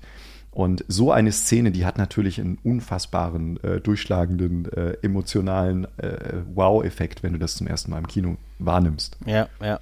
Ich habe auch, auch vergessen, ich habe vorhin übrigens einen Fehler gemacht. Ich habe doch erzählt hier, der Typ, der Peter Wankman fast den Dings weggenommen hat, den Verbannungscontainer. Das ist ja erst der Journalist, später diesen Fernseh. Ja. Der, der, der, ich wollte dich ja, nicht korrigieren. Doch, du hast aber, das hättest du machen. Das lasse ich jetzt alles drin, damit meine Fehler danach dokumentiert sind. Das ist genau, das ist der Typ aus Ghostbusters. Der ja. ist ja noch der Arschloch-Journalist, der halt auf Sendung geht und der auch noch kein Problem damit hat, die Kinder von der guten, von der guten äh, hier äh, von Holly äh, zu interviewen. Auf die Art kommt ja auch noch raus, hier Papa und Mama sind da drin und die würden wir gerne wiedersehen und dadurch äh, wird man ja, kommt man ja auf diese Beziehung der beiden, also kommt ja Hans. Mhm. Und das ist diesem Journalisten zu verdanken, der da dieser, dieses üble Bild des Sensationsjournalisten, der auch im zweiten Teil ja auch noch mitspielt und im selben Richtig. Flugzeug sitzt wie Holly, ja. die ihm ja eine verpasst dann noch und so, zu Recht auch, ne? Ja. Was für eine Arschlochnummer. Die Kinder, da sind die Eltern beide in einer Geiselsituation und was tut der Typ? Inform, interviewt die Kinder. Weißt du? Um auch, ey, das ist unfassbar, oder? Ja, aber naja. der hat sozusagen den, äh, das Klischee des ähm, der, der Bad Press äh, losgetreten, mm, das mm. dann quasi in den, äh, ja, in den folgenden Jahrzehnten äh, zu Tode getrampelt wurde. Ja, tatsächlich, ähm, tatsächlich. Ja. Also das, das gab es damals. Also dieses Sensations- ähm, Berichterstattung, ne, die, die gab es zu dem Zeitpunkt eigentlich noch gar nicht. Also da, das war noch so ein, so ein Element, wo sich viele äh, äh, Zeitschriften und ähm, ja, andere äh, Sender auch sehr darüber aufgeregt haben, wie denn in diesem Film die Presse dargestellt werden würde. Hm, ja, ja. Aber ja, das hat sich dann die Realität, die Fiktion eingeholt irgendwann. Heute hätte er einen TikTok-Kanal, auf, dem das, auf dem er das gestreamt hätte, weißt du?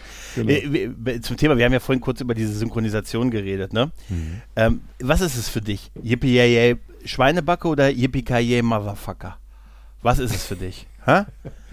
Hä? Äh, Yippie, eigentlich ist es Yippie Kaye. Äh, Yippie Kaye. Yippie Kaye ist es im Original halt, ne? Ja, genau. Aber Weil das basiert ja, also der, der Witz an der Sache, ne, hatten wir ja gerade schon erwähnt, er, mhm. äh, John McClane bezeichnet sich ja als Roy Rogers und ja. ähm, das war ja Stimmt. in den 40er Jahren eine, eine, ähm, eine Western-Serie mhm. und äh, am Ende der Serie hat der titelgebende Held immer ein Lied gesungen für die Kinder mhm. ähm, und da kommt eben dieses Yippie Kaye drin vor. Natürlich ja. oh, ohne das MF hinten dran, aber äh, das passt natürlich, weil, äh, ähm, ähm, weil Alan Rickman ähm, ihm ja auch in einer der ersten Szenen irgendwie vorwirft, er wäre nur ein Amerikaner, der als Kind zu viele Fernsehserien gesehen hat. Genau, diesen Cowboy-Vorwurf, den, den mhm. sehen wir ja auch im Finale, wenn er sagt er ihm ja, hey, ich genau. habe keinen Bock auf Cowboys und so halt. Genau, ne? Genau. Und so, und das, das ist total toll. Und dabei ist es ja so ein Showdown-Element, was, was die beiden dann auch haben. Aber ich muss sagen, Yippie Schweinebacke, ich finde das gut. Ich glaube, ja, weil wir damit aufgewachsen sind, ist ja, es halt so, ne? Klar. Aber ich glaube, Motherfucker hätte man damals einfach nicht bringen können, glaube ich. Nee. Oder? Das war ein paar Jahre später bei, mit Tarantino wäre es drin gewesen, aber noch nicht in den Das 80ern, war noch zu früh. Oder? Wir waren noch das nicht war noch bereit. zu früh. Aber eure bereit, Eltern aber fahren da voll drauf ab. Ja, wahrscheinlich. Ja, ja. Yippie Schweinebacke. Ja, das ist, das ist super. Aber ich finde auch, äh, dieser ganze, dieses ganze Endding, ne, nach dieser, die, die, die Johnsons sind ja dann auch abgestürzt mit dem Hubschrauber, weil die Explosion, sie schießen ja auf dem Dach auf John, weil sie ihn für den Terroristen halten, ne? Mhm. Und dann gibt's ja diese Explosion des Daches, diese, diese Sprengsätze lassen sie ja hochgehen, da, da stürzt ja auch der Hubschrauber mit ab und so. Ja. Und äh, damit war's das auch mit, den, mit dem FBI-Typen, die nur dazu da sind, halt den Strom abzuschalten, weil sie nach Handbuch vorgehen, ne? Das ist ja im Prinzip die, die die Aufgabe, die die haben. Ne? Und, Wobei das ist, ne? so ein, das ist so ein Element, wo, wo es fast schon dann wieder zu extrem wird, weil ja, ne, also, ja. also John, John McClane rettet sich ja irgendwie in dieses äh, Atrium, also ist dann quasi wieder mhm. auf der Etage, wo ursprünglich die Weihnachtsfeier war und dann stürzt auch noch dieser Hubschrauber in, in ja. Westen da voll ja. rein. Ja. Ne? ja. Und das ist dann so die absolute Hölle, die dann da irgendwie losbricht, bis die Sprenkelanlage angeht. Ja, nur damit er dann mit Blut überströmt im Gang auftauchen kann, wo gerade Holly und, äh, genau. und, und Hans stehen noch mit seinem letzten Helfer, Helfer, Helferchen und dann noch die Diskussion losgeht mit, ja, hier, wenn du 600 Dollar klaust, kannst du dich kannst du verschwinden. Wenn du 600 Millionen kaufst, müssen die Leute denken, dass du tot bist. Also wahrscheinlich sehr weise, was er eben gesagt ja, hat. Auf jeden Na, Fall. Ich habe übrigens immer gedacht, dass dieser zweite Typ, der da steht, ähm, der sieht aus wie Huey Lewis von, ja, von der, ja. von der Popband. Ja. Das ist mir auch, habe ich auch aufgeschrieben. Ich, ich, und die News sollten dir auf die Fresse hauen. Genau. Weißt du? Ich, ich, und die News, wir kümmern uns so. Er sieht wirklich so aus. Aber was mich immer in dieser Szene total verwundert ist, wer hat denn John die Waffe hinten zwischen die Rippen hinten Keine zwischen die Ahnung. Schulterblätter geklebt? Und du weißt, das ist doch die Stelle, wo man selber nie rankommt, oder? Richtig. Und äh, also auf der ja gerade, auf der ja. wenige Sekunden vorher noch über den Boden gerutscht ist. Ja. Wer hat ihm die aufgeklebt? Das kannst du nicht selber. Du kannst auch an der Arnold. Stelle ja, aber du kannst auch an der Stelle mal ehrlich dir kein, keine Knarre an, äh, aufkleben. Nee, nee, also nee. da brauchst und du eine halbe Stunde, bis die, bis die Klebestreifen richtig sitzen. Und für mich wäre es da vorbei, weil ich nicht drankommen würde. Ich würde wahrscheinlich, äh, würde, ah, beim Versuch, er, er hebt ja die Arme hoch hinter, hinter seinen Kopf und greift dann nach hinten und zieht die Knarre und erschießt somit beide. Ja. Und, äh, aber die, ich wäre da nicht rangekommen. Ich hätte wahrscheinlich das, einen Krampf gekriegt in dem Das wäre wahrscheinlich so wie in Lethal Weapon 2. Man würde sich erstmal die Schulter ausrenken müssen. Ja, ja, das wäre. du musst so ein, so ein, so ein Purzelbaum, damit kriegt mich keiner, weißt du? Total schnell. Ich bin wie ein Zwerg, ich bin nur gut auf kurzen Strecken. Halt. Nee, aber auch die, dann ist ja diese epische Szene mit, mit, El, mit Hans, wie er da hängt und mhm. Holly versucht mitzuziehen und so und dann noch die Waffe in Zeitlupe nach oben hebt und sie ihn fallen lassen. Und dieser ganze Fall, der, ich habe es der Gruber-Fall genannt. Ja. so, ich, der Fall der Gruber, ist, genau. Der Fall Gruber, ist der nicht großartig inszeniert? Der ja. sieht so gut aus, diese, dieser Zeitlupenfall. Ja, und weißt von, du warum? Ne?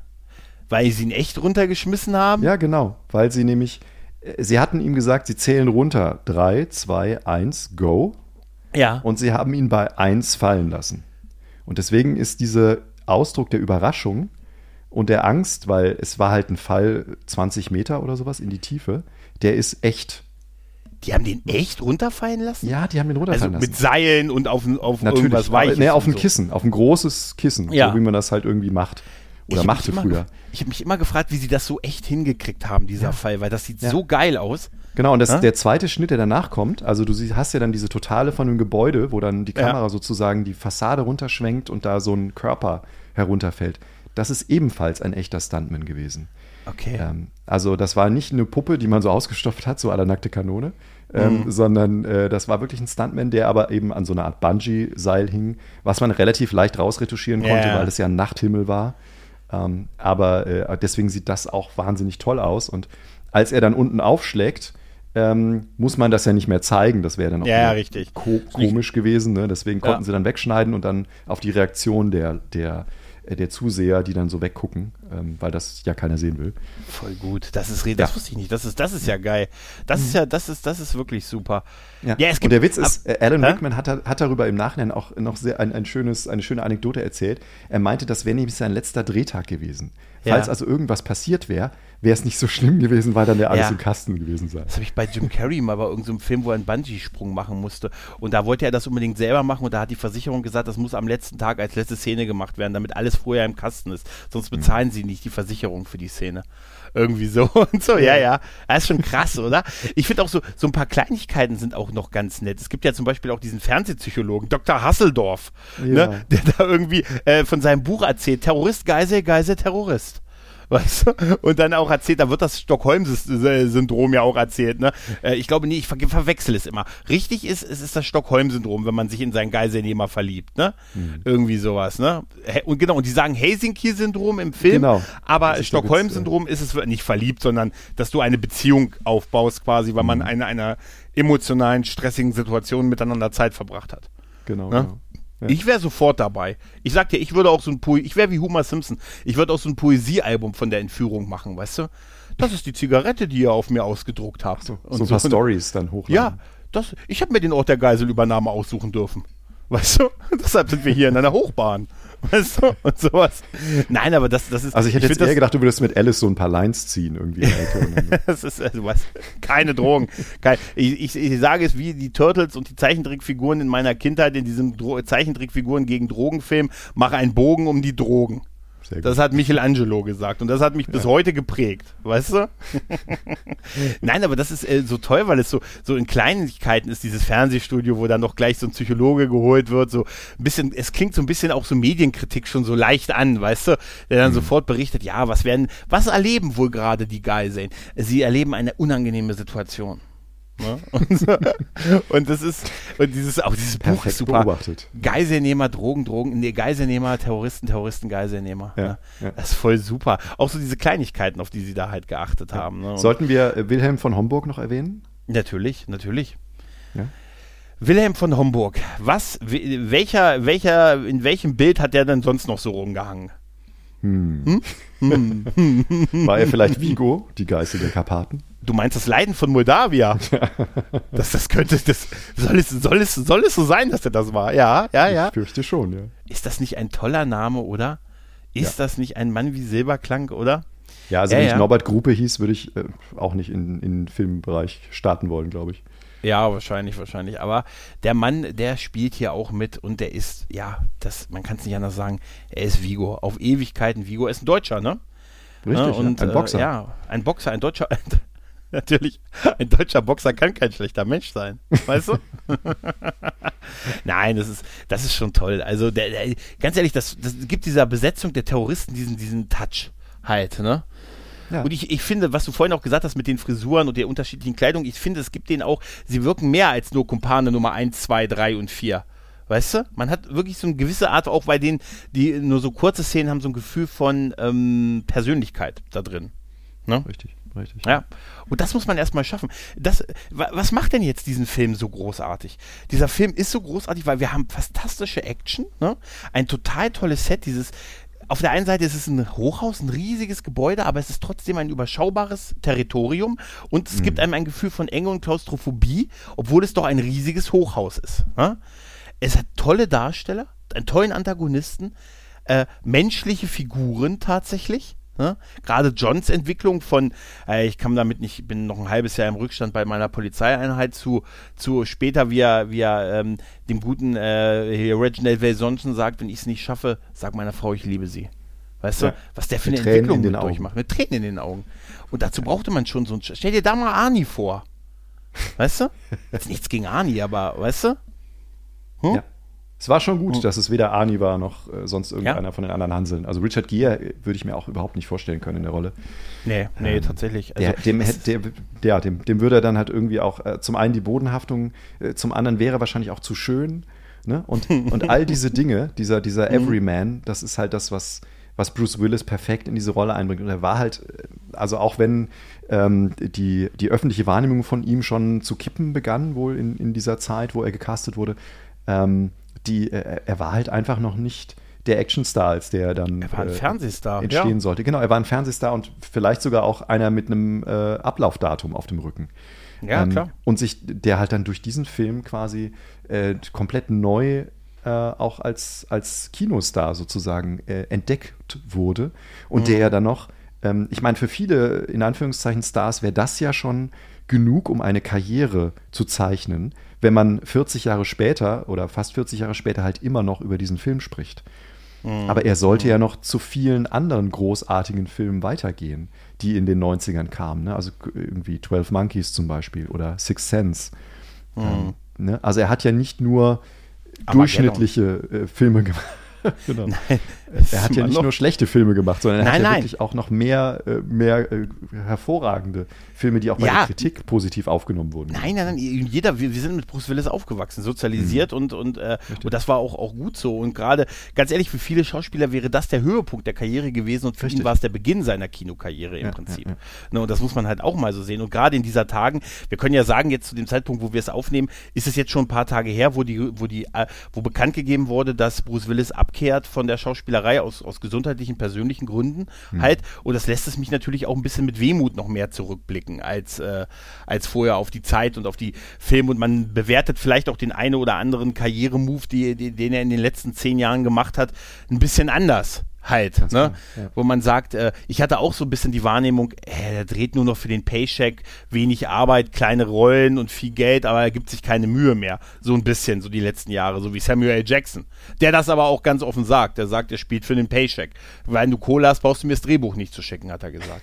Und das sagt er ja auch, ne? Ja, ja. Und äh, ja, und das, das führt aber zu einer gewissen Beliebigkeit und man hat so das Gefühl gehabt, so die Zeit von ihm als ganz großen Kinostar ist so ein bisschen vorbei gewesen und so. Aber das erklärt vielleicht auch einiges und so. Und es lässt mich sehr wehmütig halt auch zurück auf, äh, also ein bisschen Dankbarkeit für den Mann, der uns wirklich großartige Filme gebracht hat. Ne? Das muss man echt Color sagen. Color of Night und, zum Beispiel. Ja, ja. Das war dieser, das war dieser Sexfilm, ne? Ja. Nein, war das dieser, war das dieser, ich liebe immer noch äh, Last Boy Scout, Make My Words, ja. wirklich, der ist gut, ja. Richtig. Den absolut. haben nur viele nicht auf dem Schirm oder so. Mhm. Ich bin vielleicht nicht der größte der war lange Hudson indiziert bei uns, glaube ich. Ja. ja. ja, ja, jetzt nicht mehr, keine Sorge. Und selbst wenn, ah, Hudson Hawk, da kann ich immer noch, die, seitdem, danke Micha, kann ich das Lied nicht vergessen. Ich finde es immer noch total super, einen Einbruch mit einem Lied zu timen, weißt du? Richtig. Wir haben drei Minuten 47 Sekunden. Können wir was genau. singen? um das genau hinzukriegen. Das ist toll.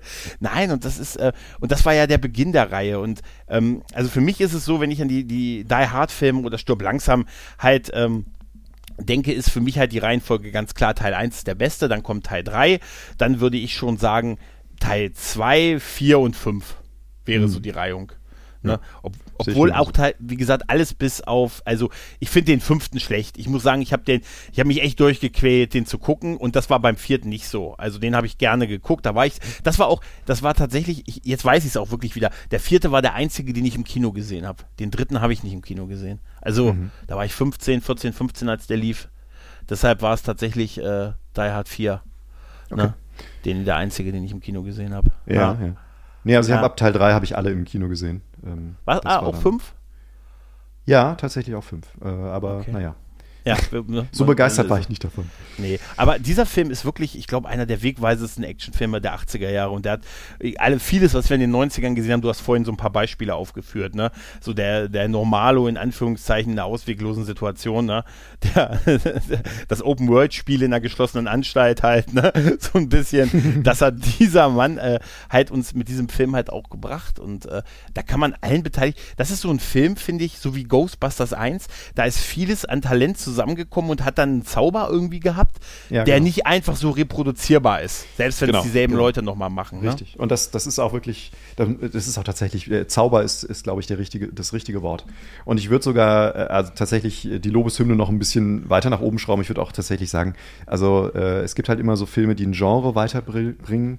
Und wenn du das kennst, ne, wenn du so ähm, äh, in einen dicken, fetten Stein nimmst und stehst an einem stillen See und wirfst diesen Stein mit aller Kraft in die Mitte, Ne? Und dann entsteht sozusagen dieser erste dicke Platsch und dann entstehen diese kleinen Wellen, die sich nach außen hin fortsetzen. Und am Ende äh, treffen diese Wellen irgendwann ans Ufer.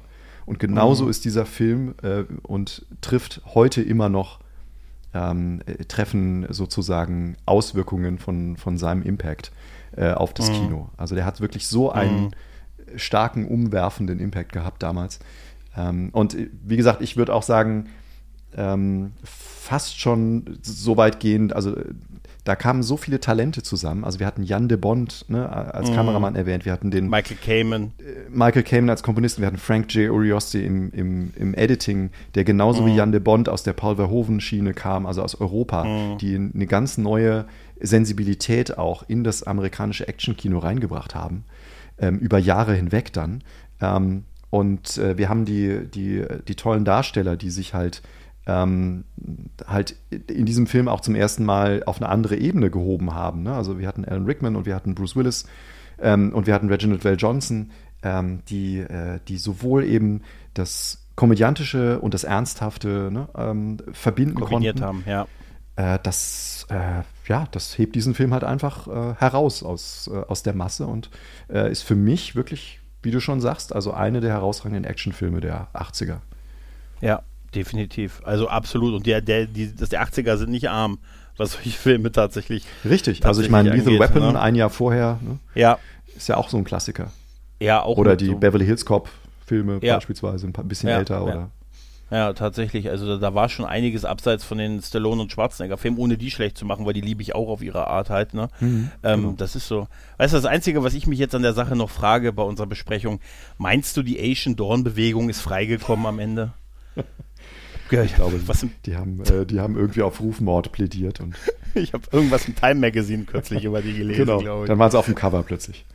Ja, ja. Ich hatte dir kürzlich noch ein Video geschickt, den Die Hard Song. Ne? Ja, sehr cool. Den mache ich in die Shownotes. Irgendwie ist es cool. Zumindest die ersten vier Filme. Das reicht auch. Äh, die bekommen quasi so eine eigene Strophe gesungen und, ne, und ein paar Szenen aus dem Film gezeigt. Und irgendwie ist es ein schöner Song tatsächlich. Ne? Mhm. Äh, Mann. Also, okay, ja, explizit ist alles gut. Tja, Tilo, hast du noch was, was du loswerden möchtest zum Film? Ähm, ich glaube nicht. Ich glaube, wir haben, äh, wir haben die Lobeshymnen laut und lange gesungen. Also guckt ihr Ja. euch an. Ich kann Ja. eine kleine Empfehlung noch aussprechen für die aktuelle 4K-Version. Ähm, die äh, erschienen ist, glaube ich, vor ein, zwei Jahren. Äh, Gibt es auf, ähm, auf UHD, beziehungsweise ich glaube auf Disney Plus ist sie mittlerweile auch. Ja. Ähm, die sieht ganz hervorragend aus. Äh, Ja. Ist neu abgetastet worden ähm, und macht also richtig Laune, wenn man sie über den Beamer äh, anguckt. Ähm, ja, und wer ihn noch nicht gesehen hat, unbedingt reinschauen. Ihr seid zwar jetzt gespoilert ohne Ende, aber es lohnt sich. Es lohnt sich, da habt ihr nichts verpasst. Also den, den muss man gesehen haben. Das ist einer der Filme, den man gesehen haben sollte mit äh, Ghostbusters, äh, Star Wars, der Originaltrilogie, mit äh, Zurück in die Zukunft. In so in der Ebene muss ich tatsächlich sagen, Ja, finde ich, bewegt der sich halt, der hat eine ganz eigene Magie. Und ich habe tatsächlich jetzt wirklich auch die Disney Plus Variante gesehen und habe mich auch echt gedacht, dieses Bild. War das immer schon so gut? Ich habe letztens den Film in einer schlechten Qualität gesehen, nämlich auf DVD. Weißt du? Also da haben sie richtig was noch rausgeholt aus dem also Ding, ne? Das ist halt auch so ein, so ein Aushängeschild für Fox und die Ja. haben offensichtlich äh, die Original-Kameranegative nochmal aus dem Archiv rausgekramt für die neueste Abtastung. Äh, Mhm. Ja. Und in, in HDR oder Dolby Vision, wie man es dann Ja. auf der UHD auch sehen kann, macht das Ding halt einfach immer noch richtig Laune und sieht fantastisch aus. Ich glaube auch äh, zum Thema, wir haben ja noch davon das mit dem Weihnachtsfilm, dass es ein Weihnachtsfilm geworden ist, weil er Weihnachten spielt und dann hat sich irgendwann so eingebürgert, dass er so ein Weihnachtsfilm ist. Am Ende, bei, bei, wenn die alle draußen stehen beim Nakatomi Plaza, dann sieht man ja auch ganz viele Akten und so Papiere von diesen Explosionen so durch die Luft fliegen und so. Und das sieht dann, hat dann so einen leichten Touch von Schnee. Ja, Weißt du? Es soll auch diesen Touch haben, aber eigentlich sind es zerrissene Unterlagen ne? oder zerstörte genau. Unterlagen aus dem Nakatomi-Plan. Richtig, halt, ne? genau, weil es kann natürlich nicht, also in LA schneit es generell nicht, es wird einfach nicht ja. kalt genug. Äh, ja, aber richtig. das ist einfach ein ganz schöner Workaround, würde man im Filmbusiness sagen, äh, um diese Weihnachtsstimmung dann ab für, den, für das Ende dann noch hinzubekommen. Ja. Okay, Tilo, dann ganz, ganz vielen lieben Dank. Es hat mir sehr, sehr viel Spaß gemacht. Ja, mir auch. War ja. nett, hier zu sein. Ja, ja. Und ich denke, wir werden sicher auch noch mal ein anderes Themachen finden, wo wir uns beide noch mal hören können. ich freue mich drauf. Haut rein. Ich auch. Bis dann. Tschüss. Tschüss.